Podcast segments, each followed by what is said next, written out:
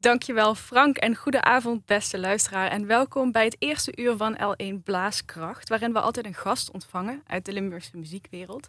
En die gast die wordt bovendien uitgenodigd om rond te struinen in zijn of haar, vanavond dus zijn muziekkast, op zoek naar muziek die veel voor hen betekende en die het delen waard is, het delen met u waard is.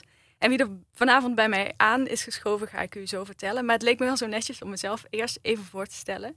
Want Twan klinkt niet ineens heel vreemd en Emiel ook niet. Uh, ik ben Veerle Spronk, een Maastrichtse, negenentwintig jaar oud en in het dagelijks leven onderzoeker, programmamaker, docent, altijd in de kunsten, met grote liefde voor muziek. En vanaf vanavond dus ook uw presentator tijdens het eerste uur van Blaaskracht. Uh, genoeg over mij. Mijn gast vanavond is een man die muziek ademt. Hij werd geboren in Eijsden en begon daar zijn leven in de muziek bij de Harmonie, bij de Blauwe. Ja, uh, hij is een slagwerker, arrangeur, dirigent, soms zelfs productieleider en werkt al bijna, en echt op de kop af bijna, vijfentwintig jaar bij Philharmonie Zuid-Nederland, het voormalig Limburgs Symfonieorkest, als eerste slagwerker en vervangend paukenist. Maar soms ook in allerlei andere rollen, zoals ik al zei, zoals productieleider, zoals arrangeur, zoals dirigent. En die rollen die passeren allemaal de revue vanavond in het eerste uur. En die laatste rol hè, als dirigent, dat doet hij ook al, volgens mij zeventien jaar. Zo ongeveer, Zo ongeveer zeventien, achttien jaar. Ja. Bij het Universiteitsorkest van Maastricht. Dus een muzikus, een slagwerker met een voorliefde voor theorie aan de, an- aan de ene kant, maar ook een voorliefde voor het Limburgse aan de andere kant. Hij vertelt met net zoveel passie en plezier over uh, Bruckner en Bernstein als over vaste lovesmuziek. Bij mij is aangeschoven het komende uur Ramon Spons. Ramon, welkom.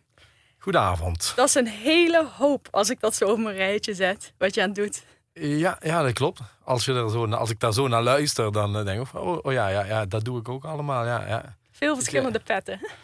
Uh, ja, maar uiteindelijk het gaat toch allemaal om de muziek. Precies. En laten we misschien met die muziek beginnen, want ik ben heel nieuwsgierig ja. naar waar die passie van jou begon. Maar voordat we daarin duiken, gaan we eerst maar eens luisteren naar het eerste fragment dat je hebt meegenomen voor ons. Ja, dat lijkt me een goed plan.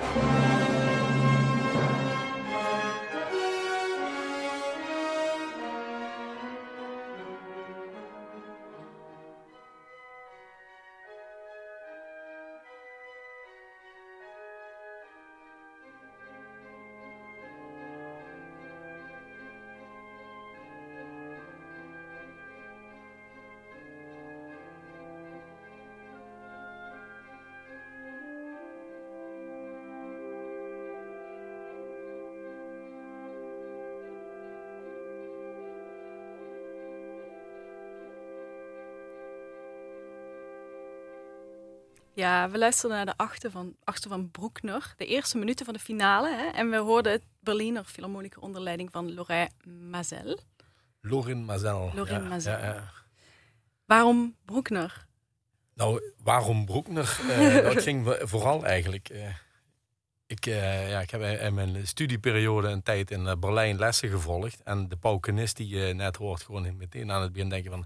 Dat orkest dat spettert en daar gaat gewoon zo'n paukenist nog vol overheen. Uh, dat was ja, Rainer Seegers, uh, een van mijn grote inspiratiebronnen als paukenist. Uh, ik ging in die tijd regelmatig naar Berlijn. En dan was je twee dagen in de Philharmonie en dan had je les. Maar je zat ook gewoon uh, naast die paukenist op een repetitie te kijken, te luisteren. En er kwamen mensen als Maazel, maar ook... Uh, ja, alle grote dirigenten kwamen daar gewoon langs. En, en dat was in de tijd dat jij als jongen studeerde aan het conservatorium? Ja, ik, ik studeerde toen eh, weliswaar in Maastricht nog. Mm. Maar goed, eh, in Maastricht werd gewoon ook door de, de Pieter, zowel Pieter Jansen, mijn toenmalige slagwerkdocent, als Werner Otte, de paukendocent, eh, die zeiden ook van ja, wacht, hier gebeurt heel veel, maar je moet ook de wijde wereld in. En ik zat toen in het Europees Jeugdorkest en eh, daar waren we als eh, docent gekoppeld aan Rainer Seegers. En ik had toen ook al een tijdje in Keulen bij Georges Breyer eh, les gehad. En eh, weet je, dat, dat zijn gewoon mensen die, die, die, die nemen je eh, ook buiten die kamer mee. He, je leert in die kamer, he, op het conservatorium in die kelder, maar ook... Eh, ja, ja, da, daar leer je een hele hoop, maar eh, kom mee. Pieter Jansen nam ons mee naar het eh, L S O als, eh, als jonge student om te leren spelen in het orkest, als schnabbelaar toen. Uh, maar weet je, ja, bij de Berliner ging ik natuurlijk niet mee spelen, maar ik zat daar. Weet je, dat is gewoon de, alleen al de ervaring om daar, hè, weliswaar uh, hangend over zo, de, de baspauk van Rainer Seegers, alles meekrijgen. Weet je, dan als je ja, die, die rugzak als je naar huis gaat zit, zo vol met uh, energie, uh, inspiratie. Als je dit soort muziek, hè, wat je net ook in zo'n Bruckner hoort, ja, dat is gewoon geweldig. En als je dan als student niet de vonk hebt meegekregen van ik, ik, ik vind dit leuk, ja, dan, dan mis je het ergens. Want waar begon voor jou die liefde voor het symfonieorkest? Kwam je echt bij het conservatorium binnen met het idee van dit wordt het? Of kwam dat pas later? Uh, nee, nee ik, nou, ik, ik ben begonnen als, hè, wij gingen, ik woonde in IJsden. Ja, uh, de grens uh, die was er wel, maar wij voeren, Schavenvoeren, hè, de mm. muziekacademie Schavenvoeren was dichterbij dan Maastricht en heel veel... Vanuit IJsden is het volgens mij nog steeds. Ook gaan ze naar school invoeren. Uh, dus in ieder geval, wij gingen uh, ja, naar Schavenvoeren, naar de muziekacademie. En ja, het, het stomme toeval, daar zat Jo Zinze. Uh, Jo Zinze heeft een hele klas met slagwerkers... Uh, ja, die nou eigenlijk aan de Europese top zitten. Allemaal groot getrokken. Al, ja, en op een of andere manier kwam dat gewoon... Uh, jaar na jaar kwam er weer iemand. En ik, ik ging daar gewoon uh, ja, daarin mee... Uh, Weet je, voor mij zat uh, Remo Keurfs, een jaar boven mij dan, zat Remo Keurfs. Hij is nou uh, paukenist uh, bij de Bayerische Rundfunk. Uh, achter mij uh, ja, Pieter Rooijen, uh, paukenist uh, van de Bayerische Staatsoper. Uh, en daar zat, d- ja, dat zat daar allemaal en dat gebeurde daar in Voeren. En Jo had op een of andere manier daar een patent op. Uh, als je bij Jo, en Jo zag daar wat in en dan ging je door en dan kwam je op het conservatorium. En van het conservatorium kwam je wel via Pieter Jansen en Werner Otte op een andere plek terecht. Ik had nog nooit een symfonieorkest gehoord, totdat ik eerstejaars conservatorium was. En toen zat ik dus ah. al op het conservatorium. En toen kwam ik in één keer dus ook weer, na al die studenten... Uh, Ramon, je moet even naar het Nationaal Jeugdorkest auditie doen. Uh, want daar is een plek vrij. En dat nou, deed jij braaf. Ja, wist ik veel. Maar die deden dat allemaal, dus deed ja. ik dat ook maar. En toen kwam ik uh, bij het Nationaal Jeugdorkest. En uh, dat was voor mij eigenlijk de eerste keer. Ik had wel een keer, ik denk dat me, ooit een keer met een educatieprojectje van het L S O toen. Meegespeeld. Uh, ergens, nee, ja. Of meegespeeld. Of, ik, ik had wel een symfonieorkest gehoord. Ja. Maar dat mocht eigenlijk geen naam hebben. Totdat ik dus... bij het N J O toen werd aangenomen. Ik was eerstejaars conservatorium. En alsof het zo moest zijn, mijn eerste project... Mahler één, Don Juan van Strauss en La Mer van Debussy. Dat was het programma, drie weken door Engeland op tournee. Ja, toen was ik in één keer klaar. Ik denk, ja, dit is wat ik wil de rest van mijn leven. En een van de dingen... ja, ook die muziek, eh, La Mer... ja, dat had ik voorheen nooit begrepen, denk ik. Maar toen wist ik ja, wat La Mer was. Ja, want wat, wat was dat dan? Wat, wat voor deur ging er open dan? Bij jou? Met, ja, je, je komt natuurlijk in zo'n harmonie- en fanfarewereld. Daar heb je hier en daar wat gespeeld. Ik, ging, uh, toen, uh, ik werd door Jo Zinze mee naar Bocholt genomen. Daar mocht je met Heinz Friese uh, de grote uh, werken spelen. Maar in één keer komt dan zo'n symfonieorkest. Ja, dat gaat zo super zacht. Dat gaat hard. Ja. Daar zitten zoveel meer kleuren in... Weet je, en met alle respect, ik vind het nog altijd heel leuk om in een harmonie uh, mee te spelen. Uh, toevallig, ja, dat ik uh, laatst nog wel eens een keer hier en daar uh, meegespeeld. Gelukkig, het kan nou weer, hè, na twee ja. jaar heel lange stilte. Eindelijk. Eindelijk begint het weer allemaal. En ik vind dat nog altijd heel leuk. Maar dat vind ik ook vooral heel leuk om dan met mensen samen te spelen. Hè, misschien jonge mensen te inspireren, net zoals ik het ooit ook heb. Hè, het, het, het vuur doorgeven, ja. zeg maar. Uh, maar voor mij was toen wel, ja, dat was de eerste keer echt in een symfonieorkest. En die hele beleving, natuurlijk ook een tournee met allemaal jeugd. Hè, dus dan is, kan het ook al niet meer stuk. Maar uh, dat was, ja goed. Dan, ik, en dat repertoire is natuurlijk ook wel fantastisch, denk ik. Ja, dus dan is het echt de combinatie van de sfeer en die muziek. En die ja. sfeer die kunnen we niet zo goed nabootsen hier misschien. De mensen nee. zichzelf inbeelden. Maar een stukje van de muziek kunnen we wel laten horen. Dus laten we een stukje luisteren van Debussy's La Mer, waar je het al over had. Ja, La Mer. En in deze uitvoering, uh, Luzern Festival, daar zit uh, Mahler Chamber Orchestra, ja. aangevuld met allemaal uh, grote mensen in de klassieke muziekwereld. En ja, onder een van de grootste klankkneders, uh, ja, klankmagiërs, om het maar zo te zeggen. Hm. Abbado was niet alleen maar als dirigent, maar hij wist op een of andere orkestklank te kneden. En ik vind dit een van de mooiste voorbeelden. Dus ja, daarom heb ik hier La Mer. Het heeft mij ooit getriggerd. En ik vind het nog steeds fantastisch in dit soort uitvoeringen. Laten we even luisteren.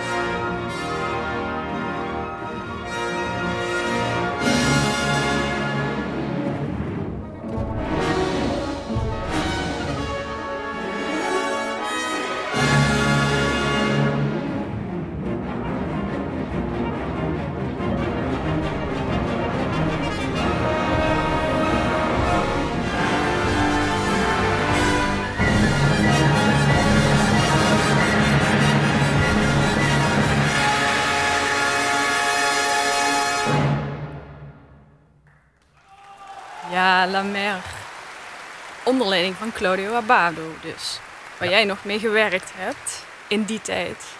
Ja, dat klopt. Uh, ik heb een paar keer uh, ja, de kans gehad om uh, met uh, Abbado nog te mogen werken. Uh, Mahler Chamber Orchestra. Uh, deel, uh, via Remo Keurfs, uh, die uh, had die, die connecties. Uh, de paukenist uit Sint-Gieteren. Uh, en we waren natuurlijk leeftijdsgenoten op het conservatorium. En uh, ja, goed...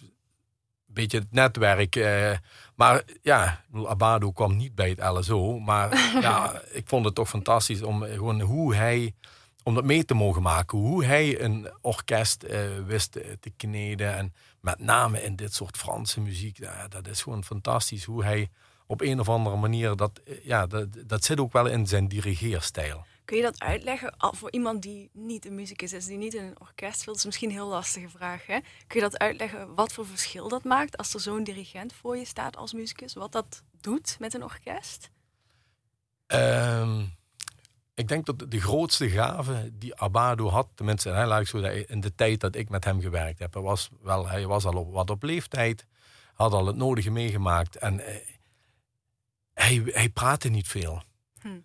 Alles, dat, dat, dat kwam op een repetitie, eh, dingen komen tot stand. Hij wist op een, de, de mensen op het, op, op het goede moment een impuls te geven. Maar vooral ook, wie, wie kijk je aan? Die, die weet dan, oh, nou ben ik wat belangrijker. Eh, klank creëren, zeg maar. En eh, dat zat eh, deels ook in zijn dirigeerstijl. Hij heeft een hele sierlijke, flamboyante stijl van dirigeren. Als je bijvoorbeeld... Eh, Simon Rattle, die een fantastische dirigent is, zijn opvolger bij de Berliner, die een hele andere manier van dirigeren heeft. Je, je zou eigenlijk eens een keer uh, kijken, iets op YouTube. Uh, zet het geluid. Naast elkaar luisteren. Zet het, gelu- zet, zet het geluid uit en kijk wat je ziet en wat, wat daarmee gebeurt. En dat is eigenlijk een beetje, hè, het, enige, het ene is veel energieker, het andere is een stilistisch heel rond. En, uh, heel... en dat hoor je. En ja, dat hoor je, dat maak je mee. En uh, dat, ja, dat, is wel, dat zijn wel dingen, ja, dat, je, dat, dat stop je in je rugzak en dat pak je mee. En, uh, en ik vind het heel mooi ook om te zien, doordat ik zelf nou wat ouder ben, uh, ook de, je ziet de, de, de lichting die zij als grote dirigent hebben achtergelaten. Hè, als uh, opvolgers, uh, als ik nou bijvoorbeeld een, een Dudamel zie dirigeren, zie je wat dingetjes in terug, maar je hoort wel ook dingen terug. En dat is natuurlijk fantastisch. Ik bedoel, hè, we hebben nou net het duidelijke voorbeeld eh, bij onze nieuwe chef-dirigent ja. bij Philharmonie Zuid-Nederland als protégé van uh, Simon Rattle, Duncan Ward. Uh, ja, dat is fantastisch. Bij zijn introductie als uh, hè, bij zijn inauguratieconcert uh, wordt dan een filmpje van Simon Rattle uh, gedraaid. Ja, dat is toch fantastisch. Maar je ziet ook dingen terug in hoe hij met de muziek omgaat. Dan moet ik zeggen, ik vind hem als dirigeer met, met de baton in de hand geen kopie van Rattle. Dat is maar goed ook waarschijnlijk. Gelukkig, gelukkig. Je eigen, ja, ja, je eigen ja, stem ja. is niet helemaal het goede woord, maar je eigen signatuur ontwikkelen, zou ik denken. Absoluut, absoluut. Ja, dus dat, ja, dat is fantastisch. Maar goed, het zijn wel uh, hè, de mensen, ja, ook ja. Waar, je, waar je weer de dingen van leert. Hè. Ze, ze, ze inspireren je, ze, ze geven je dingen mee, hoe, hoe dingen kunnen. Het is natuurlijk ook fantastisch om te zien hoe... He, om toch maar even zo'n Lamer, ik heb dat ooit waarschijnlijk heel anders beleefd. Hè. Toen dacht ik van, ik ga het symfonieorkest in, ik vind mm. dat fantastisch. Uh, ik wist toen nog helemaal niet zoveel over de, de Franse instrumentatiekunst. Hè. De, voor mij was het allemaal nieuw. Ja, allemaal uh, ervaring. Ja. Ja. Uh, en jaren later kijk je daar toch anders tegenaan. Maar het blijft nog steeds ja. wel uh, fantastisch om mee te maken, ja. En je hebt volgens mij, het klinkt alsof je toen altijd, zoals je zelf al even zegt, dat rugzakje echt helemaal volgestopt hebt met allemaal ervaringen. Maar die liefde voor het symfonieorkest, dat is blijven steken. Want je bent, wat ik net al in de introductie zei, bijna op de kop af, vijfentwintig jaar slagwerker. Ik ben... Uh, Bij Philharmonie L S O. Ja, komende, ja. komende eerste september ben ik uh, jubilaris, uh, vijfentwintig jaar in dienst. Ongelooflijk. Maar dat is dan of, dat ik officieel in dienst ben van zeg maar L S O en Philharmonie Zuid-Nederland. Uh, goed, ik ben in achtentachtig begonnen op het conservatorium. En ja. ik mocht toen ook, uh, toen ik eerstejaars was, een keer mee met Pieter Jansen. Uh, Uh, toen, nog in de, toen nog in de Staarzaal. Hè, en dan ging je, ja, zo, zo rolde je dat erin. Dat is voor mijn tijd, ja. Ja, ja, ja, ja, ja dus uh, oh shit, ik word oud. Uh, nee, maar, uh, maar weet je, dat is wel... Uh, zo, daar begon het eigenlijk al. En dat ik uiteindelijk uh, Daar, met een kleine tussenpauze. Ik heb twee jaar in Aken gespeeld mm. uh, bij het Operahuis. Uh, en, uh, ik heb een paar jaar in het Nationaal Jeugdorkest gedaan. Toen ben ik uh, gaan toeren met het Europees Jeugdorkest. Weet je, en dat zijn wel de dingen, ja, dat stop je allemaal in die rugzak, hè, wat, je, hè, ja. wat je zegt. En uh, dat neem je mee en uiteindelijk uh, kom je erachter, hè, waar ga ik naartoe, wat wil ik. Hè, want uh, in, op het conservatorium, mijn, mijn jaargenoot, uh, wij zijn nog steeds hele goede vrienden. Uh, uh, Roy, Roy van Berg, ik noem de naam, maar we waren jaargenoten. We zijn uh, nog altijd uh, dikke, uh, ja, dikke mik samen. We gaan regelmatig samen wandelen, een glaasje bier drinken, een glaasje wijn drinken. Hij is toen, he, ja, hij heeft ook in het Nationaal Jeugdorkest gezeten. Mm. Maar hij is toen heel bewust, uh, hij is gaan lesgeven. Is heel, uh, ja, heeft heel veel gewerkt met de drumbands. En dat vind ik fantastisch om te zien. Echt hoe iedereen ja, iedereen gaat zo zijn eigen weg. En jaren later zijn we nog allemaal met muziek bezig. En we hadden laatst zo'n reunieorkest van het conservatorium met Jan Kober. Ja, en dan zie je weer al die mensen. Iedereen doet het op zijn eigen manier. Uh, maar ja, het gaat toch om de muziek. Ja, precies. Dat is wat iedereen wint natuurlijk. Ja. En, en die muziek nu, hè. Stel, uh, we kijken eens naar een gemiddelde werkweek. Nu dat de corona weer voorbij is. Wat voor dingen doe je bij Philharmonie Zuid-Nederland? Hoe ziet dat eruit? Als je, wat betekent dat nou ja. eigenlijk als je slagwerker bent uh, bij zo'n groot orkest? Uh, nou goed, uh, aan de ene kant is het, uh, je hebt je repetities. Uh, we hebben meestal ja, toch wel ongeveer uh, in de week drie dagen, soms vier dagen uh, repetities. Uh, van uh, pak een beet uh, tien uur tot half vier. Uh, je hebt aan het einde van de week drie concerten, soms vier concerten. Maar je moet ook zorgen dat de dirigent voor de week erna tevreden gesteld wordt. En je moet voorbereid zijn. Dus studeren voor wat je de week daarna gaat doen. Best wel veel ballen tegelijkertijd. Uh, ja, dus uh, je, je, wat je nou speelt heb je vorige week voorbereid als het ware. Ja. Of de week daarvoor. Het ligt ook een beetje aan hoe je het zelf inplant. Uh, daarnaast uh, voor ons, met name als slagwerker. Hè, want kijk, dat is het grote verschil. Denk ik, allemaal de violist of de, de, de klarinettist. Die hebben hun eigen instrument. Voor ons is het ook vaak, eh, heb ik alle toeters en bellen die we nodig hebben. Soms, letterlijk. Ja, het zijn soms, soms moet je wat exotisch materiaal nog ergens vandaan toveren. Eh, weet ik veel, gestemde koebelletjes die we dan net niet eh, in de kast hebben liggen. Dus dat hoort bij slagwerk ook wel een beetje erbij. En ja, zeker nou eh, moeten we ook nog zorgen. Dan, dan staat die grote trom in Maastricht, maar je hebt hem in Eindhoven nodig. Al of omgedraaid. Ja, dus ja. de logistiek. Maar dat is vooral bij ons als slagwerkers ja. eh, iets meer. Eh. Dadelijk ben ik nog wel benieuwd naar alle andere dingen die je doet bij Philharmonie Zuid-Nederland. En die praktische kant van het slagwerkerschap. Uh, maar eerst gaan we weer even luisteren naar een stukje dat je mee hebt genomen. En dit keer is het Leonard Bernstein. Weer zo'n grote dirigent. Ik heb nooit met hem gewerkt, helaas. helaas. Ik vind echt heel, ik, hij, hij leefde nog hè, toen ik dat had gekund. Maar eh, nee, ik heb nooit met hem gewerkt. Maar wat ik fantastisch aan hem vind is... Je, je hoort twee maten en je hoort meteen... Het is Bernstein. Laten we maar luisteren.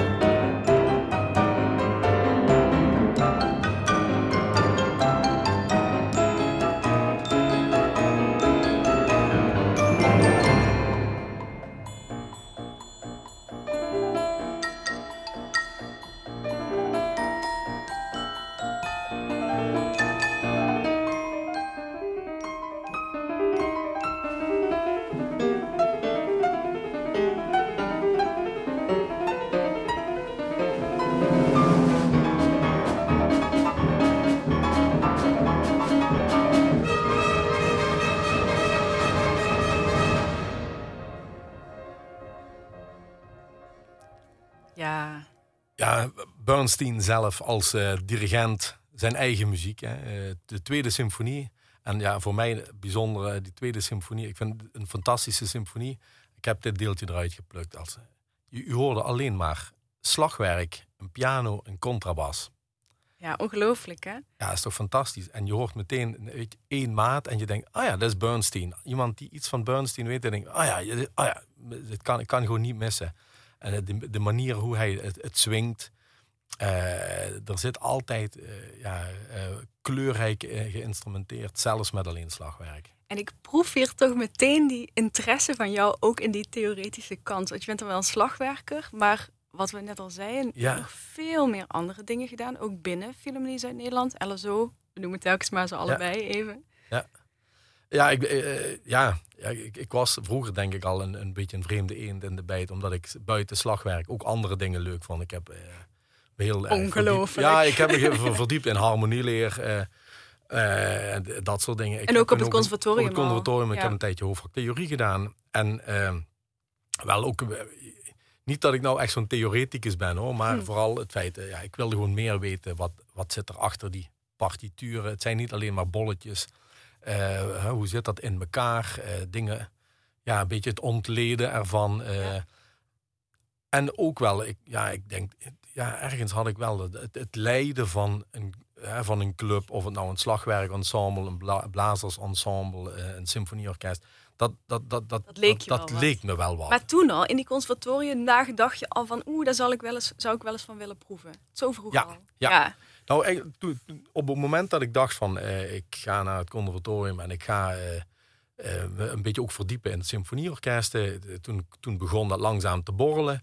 Eh, hè, waar we het er straks over hadden. Als je dan eenmaal in zo'n symfonieorkest gespeeld hebt, dan... Ja, dan ben je helemaal... Ja, tenminste, ik was toen verkocht. Het vuur was aan. Jo, ja, precies. Uh, het vuur was dik aan. En uh, toen had ik... Ja, daarin spelen is fantastisch. Misschien zou je wel wat kunnen doen met dirigeren. En toen had ik daar wel... Hey, ik had die, die, die theoretische achtergrond ook wel een beetje erbij. Maar ik vond ook wel dat ik eigenlijk te jong was. Hmm. Als dirigent zijnde. En, uh, je ziet... Er zijn echt van die talenten die dat wel kunnen, hoor. Uh, met zestien jaar uh, als de grote dirigent ergens uh, al opstaan. Uh, ik was daar denk ik als mens ook niet rijp voor. Dus ik vond dat mijn, uh, ja, hoe noem je dat, levenservaring nog iets moest uh, rijpen. Dus uiteindelijk ben ik teruggegaan naar het conservatorium. Uh, toen ik, ja, ik denk, uh, ik was dertig. En uh, toen ging ik naar het conservatorium bij Jan Stule... Uh, directie studeren. Kijk. Kijk, en ik had de, de theoretische kennis, die had ik op zich denk ik wel aardig in huis. Uh, ja, goed, ik had inmiddels toch al de nodige ervaring in het orkest. Uh, dus ja, zodoende kwam ik toen eigenlijk. Ja, aan de andere kant, hè, van twee stokken, je levert er één in en met één stok ga je verder en dan word je dirigent. Uh, dus ja. En nu weet ik dat je dat ook onder andere bij de Vaste Lovensconcerten Van, van L S O toen nog. Toen L S O en ik en heb het ook... Uh, Zuid ja, ja. hebt gedaan. Uh, ja, ik heb, uh, we doen dat altijd in blokjes van drie jaar ongeveer. En dan wisselt, wisselt het van dirigent. Ah, oké. Okay. Dus uh, ik heb het, uh, ik denk tweeduizend vijf, zes, zeven zo. Toen was ik net als dirigent. Uh, toen denk ik van, eigenlijk ben ik toen wel in het diepe gesprongen. Toen was je net afgestudeerd. Toen was ik ook. net afgestudeerd Kijk, dirigent. Ja. En uh, toen uh, mocht ik zo'n serie doen. Uh, En ik heb het uh, een aantal jaren geleden uh, ook een serie uh, van drie jaar gedaan. Uh, dus ja, dat, uh, en ik, wat ik heel leuk vind aan het dirigeren is... Je, ik heb nooit echt per se de ambitie gehad. Nou, nou ik zou misschien liegen als ik zeg van... Ik, ik zou nooit een groot symfonieorkest willen dirigeren en een Mahler symfonie. Mm. Lijkt me fantastisch, hoor. Niks mis mee. Yeah. Ja.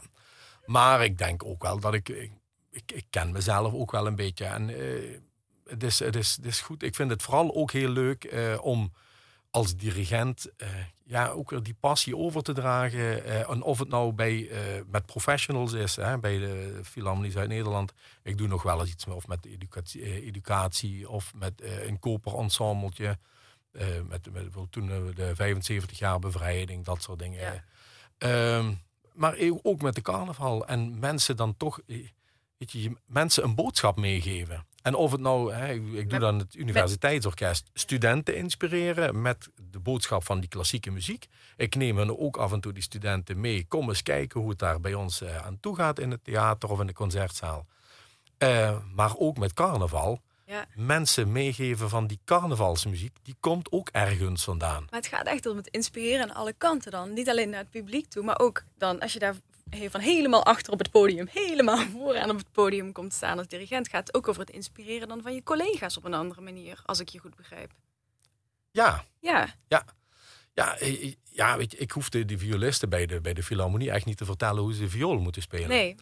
Maar uh, het is wel... Vaste lovensmuziek. Maar over vaste lovensmuziek. En uh, het is ook vaak... Uh, we staan er vaak versteld van. Hè, uh, uh, er zit heel veel... Uh, hoe noem je dat? Hoe dat een heel chic kruisbestuiving uh, tussen vaste lovensmuziek. Uh, mensen halen melodieën uit de klassieke opera's. Uh, en uh, soms gaat het... Uh, het gaat allerlei kanten op. En... Uh, hè, en mensen denken dan, oh ja, dat is een fantastisch liedje van Beppie Kraft. Met alle respect. Het, niet van Beppie. Het is niet, ja, precies. Verdi heeft toch echt uh, Lot us samen uh, gemaakt, zeg maar. En die, die tekst daarop, dat is natuurlijk wat anders. Maar als ik dan aan het einde van zo'n serie... En ik heb dus mijn collega's, hè, die, die, die snappen dan ook een beetje hoe we dat... Hè, de, ook de zin van, hè, we gaan even in de samenleving uh, wortelen, zeg maar. De Limburgse samenleving dan in dit geval. Maar na afloop komen er mensen ook weer een keer terug naar een regulier concert. Dat ze toch denken van, hé, hey, potverdorie, dat is toch, toch wel chic, mooi. Ja. Ja, dus uh, niet alleen maar voor de carnaval, maar ik ga ook eens zo kijken daar. En dat is dan fantastisch. Dan heb je toch weer wat gewonnen. En precies van een van die vastelovens uh, concerten, van die carnavalsconcerten van Philharmonie Zuid-Nederland, hè, uit twintig zeventien geloof ik. Heb je uh, ja, een stukje het, ja. meegenomen waar jij voor stond? Ja, en ik heb dat stukje ook deels gekozen. Ik heb toen uh, gedirigeerd. Het thema van de avond was uh, uh, Berliner Revue. In combinatie met uh, de Rheinländische Vastelavond, uh, de, de Keulse carnaval. Uh, en bij dat stukje Berliner Revue, dat zat, vind ik een beetje jammer, uh, vergeten we de, de, de, de operette en uh, de, de Kurt Weill-achtige muziek. Uh, daar heb ik toen best wel wat aan getrokken. En een van de parels uh, uit de operettemuziek. Gräfin Maritza, operette. Uh, ja, dat is toch fantastische muziek waar ik denk van, waarom spelen we dat zo weinig? Nou, laten we het dan even spelen.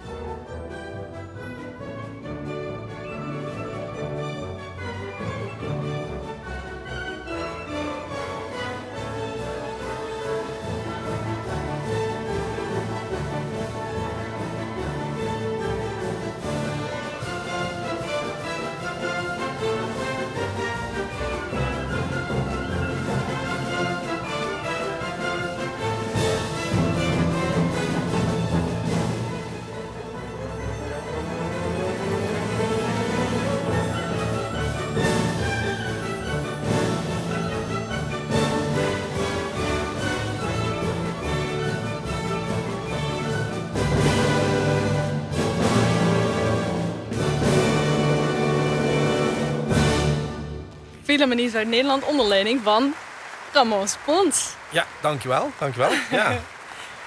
En uh, nog verrassende reacties dan gehad op violisten die dachten... ach, daar had uh, ik nooit over nagedacht. Oh, je, ja, je hoort wel, de, met name over de programmering. Mm. He, uh, ik, doe, nou, ik, ik dirigeer ze nou niet meer, maar ik doe ze als productieleider nog... Uh, je loopt toch ja, de nodige jaren mee. Ik denk dat ik zo'n dertig jaar carnavalsconcerten in mijn zak heb zitten. Stevige en, uh, ervaring. Ja, dus, dan, uh, ja, dus ik, ik, ik doe het als productieleider, uh, artiesten... Uh, zorgen dat je altijd weer goede en mooie arrangementen krijgt. Want ik vind dat wel het allerbelangrijkste. Dat je, hè, je wil je product goed verkopen. Dus die carnavalsmuziek moet ook in een net uh, pakje uh, ten tonele komen. Um, dus ja, dat is eigenlijk wel, uh, ja, is wel belangrijk. En uh, of je dat nou dan dirigeert... Uh, of dat je de, de productie leidt en zover op de achtergrond. Ik ben nou wel weer bezig voor volgend jaar. En dan ben je weer met dirigenten, met ja. solisten aan het overleggen. En dat vind ik ook wel, ook wel weer heel leuk. Niet per se dat ik dan per se zelf met die baton op de, op de bok moet staan. Ook leuk. Ja, ik, ja, ja, tuurlijk. Want eigenlijk is dat het laatste stukje. Dan heb je eigenlijk is als het op het moment dat de productie loopt, dan is alles eigenlijk al geregeld.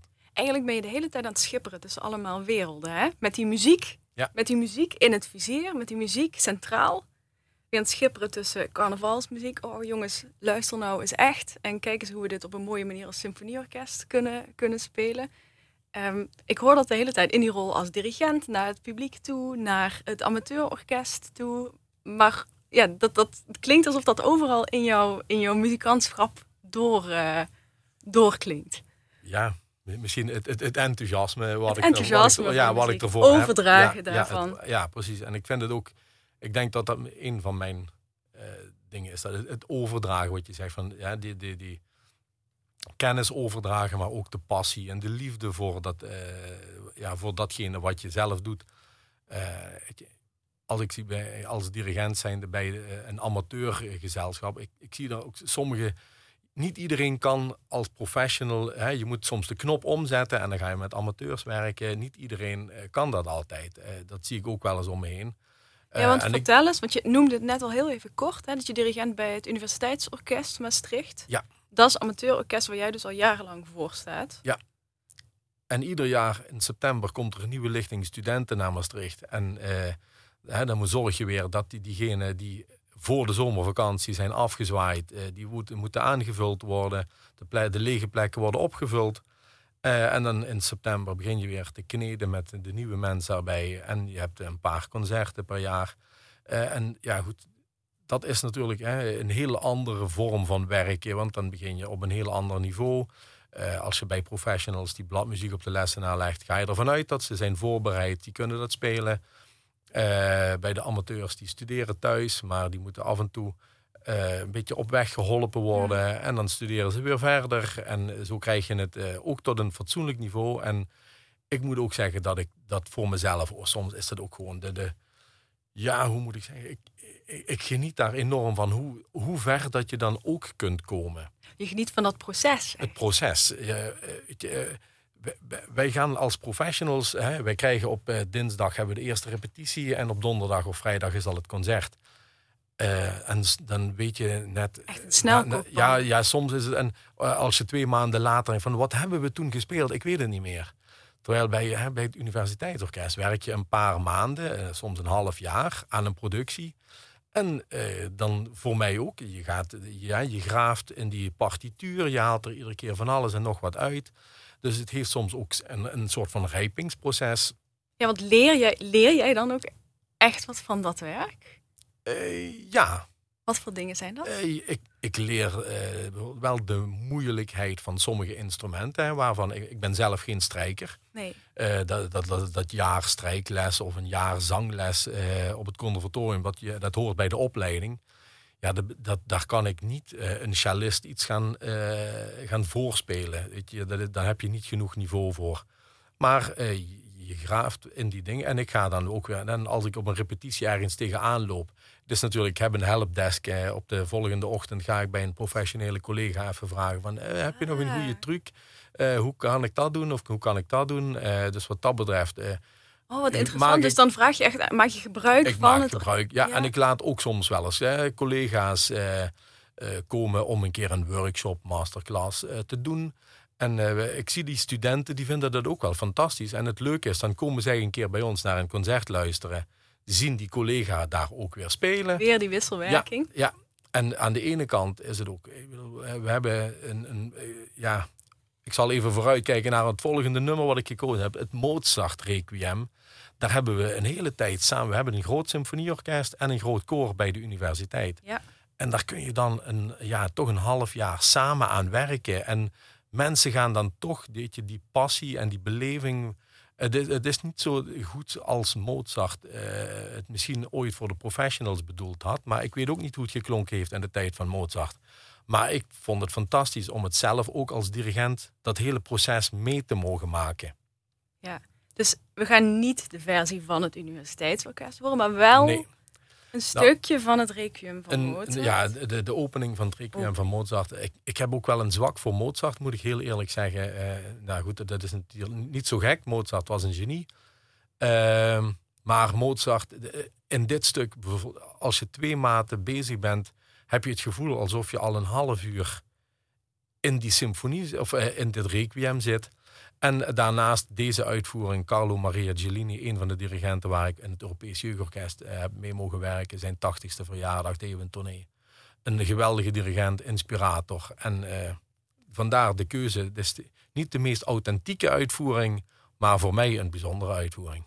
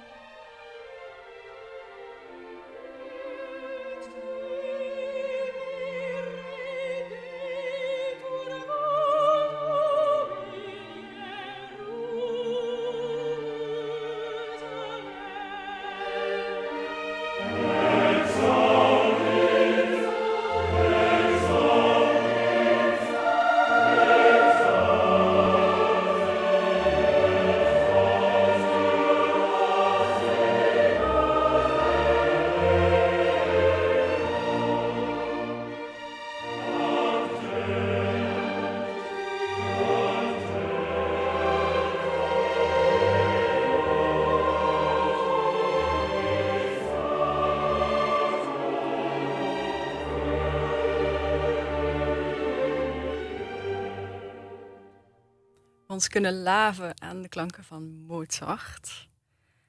Ik kan me voorstellen hoe bijzonder dat is als je daar een half jaar met zo'n club amateurs... Uh, amateurs bedoel ik in de best mogelijke zin, ja. Ik ben zelf een amateur... Uh, aan heb mogen werken, lijkt me heel bijzonder. Maar Ramon, we hebben nu naar jouw verleden, naar het begin van je muzikantschap gekeken... en naar je werk bij Phil Zuid en bij uh, het Universiteitsorkest. En volgens mij was de wens om ook nog even de blik op de toekomst te richten... Want waar moet dat heen met de klassieke muziek in Limburg? Ja, ja ik, ik heb natuurlijk hè, daarnaast ook, ook een klein deel van mijn, uh, van mijn uh, werkzaamheden uh, lesgeven. Ik heb twee verenigingen waar ik uh, wat leerlingen heb. Uh, en de, de overdracht van de kennis voor de toekomst. Zorgen, zorgen voor de toekomst. Ik heb uh, tussendoor nog... Uh, ja, ik heb eigenlijk toch uh, een periode van twintig jaar... Maastrichtse Verkennersband. Uh, was een hele jeugdige club. Een hele andere tak van sport. Maar ook daar jonge mensen zorgen voor de toekomst. Uh, enthousiasme. Ja. Weet je, en uh, als ik nou uh, vooruit kijk... Uh, ik maak me wel zorgen voor de toekomst. En dat meen ik echt serieus uh, in de vorm van... Uh, Waar, waar, waar staan we over uh, misschien twintig jaar? Hè? Ik bedoel, als ik zie dat de conservatoria in Nederland vol zitten met buitenlandse studenten. En ik meen serieus, uh, negentig tot vijfennegentig procent van de studenten in Nederland die muziek studeren, zijn buitenlands. Uh, de meesten komen hier, studeren hier en gaan ook weer uh, terug naar waar ze vandaan komen of noem maar op. Dat geeft enerzijds aan... Waarom komen ze hier? Omdat er hier een enorm hoog niveau is. Hè? De, we hebben hele internationale uh, conservatoria. En ik snap ook, uh, ik, ik spreek daar wel eens met uh, de docenten op het conservatorium over. En die zeggen van ja, maar we pakken toch de beste die we kunnen krijgen. Ja, dat klopt. Maar een zeventienjarige HAVO-eindexamenkandidaat uit Nederland...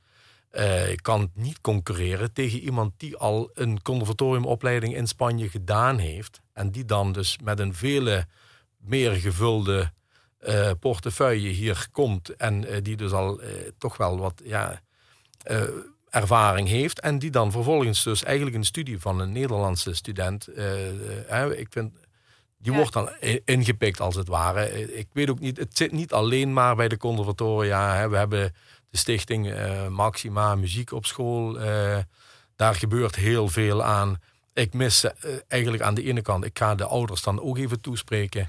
Zing eens thuis met de kinderen. Want ik merk dat de kinderen bij de xylofoonles... nog niet meer Vader Jacob of Kort Jakje kennen. Dus de ouders uh, hebben daar ook een taak in. Wij bij de muziekvereniging hebben daar een taak in. Maar op het conservatorium hebben ze daar ook een hele grote taak in. Want we hebben dadelijk ook geen Nederlandstalige docenten meer. Ja, ja ik hoor zorgen, maar ik hoor ook weer vooral die zorgen die teruggaan naar... misschien die zeventienjarige jongen die van de HAVO afkwam, die jij ooit was. Ja. En het feit dat er ruimte was om te leren en om dat rugzakje te vol, vol, vol te maken... vol te ja. maken, kom ik ja. weer met dat rugzakje, maar het is een goed beeld... Ja, ja. Dat je daar ruimte voor wil bewaken. En volgens mij, precies zoals je zegt, is dat de taak voor, uh, voor iedereen. Niet alleen voor de mensen die bij het orkest spelen, maar ook. ook. En dat is, je draagt daar je steentje aan bij. Hè? Door bij een amateurorkest te staan, door les ja. te geven, door ja. die harmonie- en fanfarewereld en de carnavalsmuziek een warm hart toe te dragen. Ja. Uh, toe te, ja. ik, ik zeg al, het is een hele brede piramide en je moet zorgen dat er genoeg basis is. Die brede ja, basis. Er moet een brede basis zijn. En eh, halverwege die piramide hè, kom je ook bij een conservatorium terecht. En op de top daarvan zit misschien, eh, ik noem een concertgebouw, een Berliner Philharmonica. Of weet maar ik misschien welke... ook die knettergoede docent, die zit misschien ook aan die top. En daar ja. moeten we misschien ook eens wat meer... Uh... Ja, ja, precies. En die heb je wel nodig. Kijk, en als ik zie, uh, we hadden vroeger op het conservatorium, de, de, in de kantine de voertaal was Limburgs. Misschien was dat ook wel hè, overdreven. Het is goed dat het wat internationaler is geworden. Maar al die Limburgers, weet je, we hadden in die tijd, uh, dan kijk ik even vooruit, Flexible Brass uh, was een koperensemble met allemaal jongens die overal in de grote orkesten speelden. Maar ze, ze, ze kalden wel allemaal plat. Weet je, we gingen gewoon uh, bier drinken, uh, wat frikadellen bakken, uh, we repeteerden samen. Maar het was van het hoogste niveau. En ook nota bene de dirigent was ook een Limburgs. Hè. Theo Wolters was toen de grote gangmaker daarachter. En dat is nou, ja, dit is gewoon heel moeilijk. Maar jong Limburgs talent moet ook ergens, ja, ze moeten ook een kans kunnen krijgen. En ik, ik mis dat in de huidige tijd wel. Een pleidooi voor jong Limburgs talent dat ook dat biertje gaat drinken, maar ook heel serieus met muziek bezig is. Absoluut. Vanuit die liefde. Nou, volgens mij is dat een pleidooi dat we in het achterhoofd kunnen houden. Echt heel erg bedankt, Ramon. Uh, dankjewel ook Annette achter de techniek. En dankjewel aan jou als luisteraar natuurlijk voor het luisteren uh, thuis op de radio of via de podcast-app, want dat kan ook. Um, in het volgende gedeelte van Blaaskracht gaan we luisteren, gaat u luisteren naar een opname van een kamermuziekensemble, het Sonoro Quartet, wat opgenomen is op tien april, net een paar weken geleden, in Mook in de reeks Kamermuziek, in Mook en Middelaar. Maar eerst gaan we nog luisteren naar waar Ramon het net al even over had. Uh, naar Flexible Brass onder leiding van Theo Wolters. Dat zien die jongens die platkalden en platproten, zeg ik trouwens. En die met een pilsje in de hand toch nog steeds de muziek ontzettend serieus noemen. En we gaan luisteren naar het Jubilee Overture van uh, Philip Spark.